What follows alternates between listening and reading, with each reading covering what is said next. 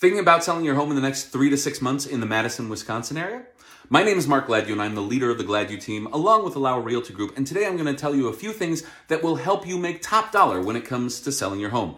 The first is timing. Now, the last two years, we didn't worry about timing because homes were selling no matter what time of the year it was. But now we're starting to see that market normalize, which is a good thing we've gone into a late fall and winter market, and that is definitely not the best time to sell. However, if you do need to sell in this time, there's still about a month and a half left in this window. Other than that, you want to look at right after February 14th because that's when all of the buyers come out. They've been sitting in their homes all winter and they're ready to purchase a home. The next is pricing.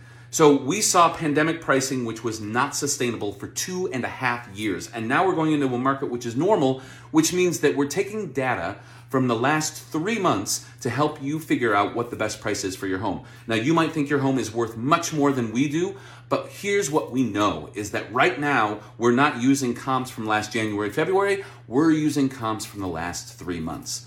Also, you want to look at how does your house look? We come in and give you suggestions on how to make your home look its best so that it will sell fast and for top dollar. This could mean things like curb appeal, an update to the bath, an update to the kitchen, small painting items, anything like that that can make you stand out in a crowd. If you're thinking about selling your home and you have more questions, please feel free to reach out.